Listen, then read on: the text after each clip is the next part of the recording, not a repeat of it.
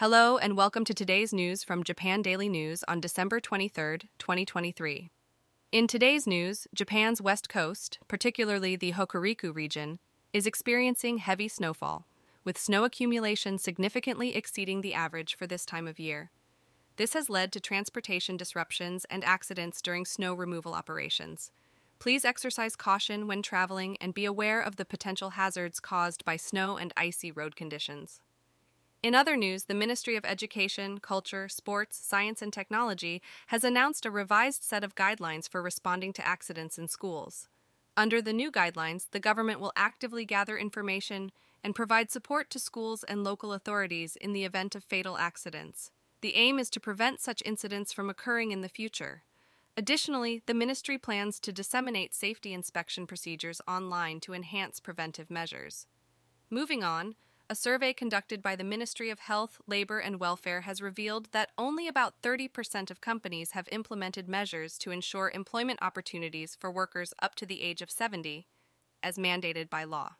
The government has been promoting the expansion of employment for elderly individuals, but the survey results indicate that more efforts are needed to meet this goal.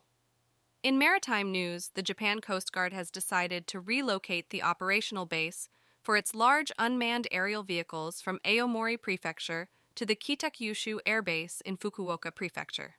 This move is scheduled to take place in the fiscal year 2025. Furthermore, a report from the Ministry of Health, Labor, and Welfare has revealed a record high number of individuals with disabilities who have experienced abuse from facility staff members or family members. In the previous fiscal year, a total of 3,482 cases were reported across the country. The ministry emphasizes the importance of ensuring the safety and well being of vulnerable individuals. In defense related news, the Japanese government has revised the operational guidelines for the transfer of defense equipment, easing the rules for exporting such items. However, discussions are ongoing regarding the export of jointly developed equipment to third countries.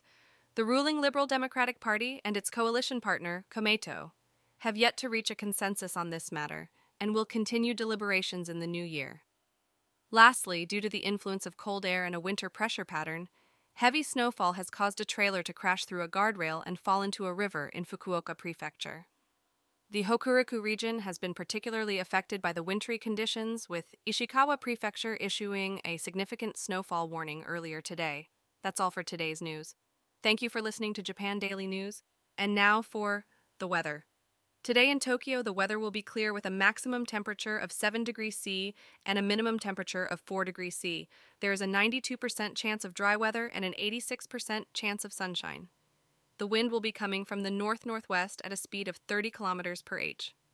Overall, it will be a sunny day with a UV index of 3. Visit japandailynews.com for the news, yen exchange rates, and a daily Japanese proverb.